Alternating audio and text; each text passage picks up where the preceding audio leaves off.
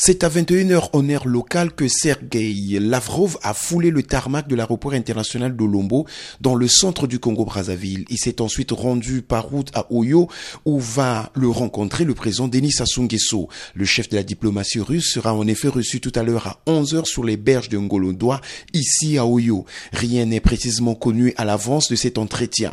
Mais l'ambassadeur de la Russie à Brazzaville a rappelé que son pays tenait à la souveraineté du Congo à choisir librement ses partenaires clarifiant que la France et la Russie n'avaient pas de conflit d'intérêts au Congo. Le Congo et la Russie sont d'ailleurs sur un important projet de construction d'un néoloduc entre Pointe-Noire et Brazzaville, les deux principales villes du pays.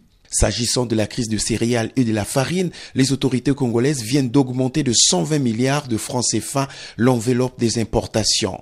Le Congo, qui garde une position neutre face à ce conflit, exhorte toujours la Russie et l'Ukraine à trouver une issue pacifique et négocier à ce conflit. L'opinion nationale reste cependant très intéressée par la fin des discussions en début de cet après-midi entre Denis Sassou et Sergei Lavrov. Depuis Oyo, dans le nord du Congo-Brazzaville, Arsène Séverin, VOA Afrique.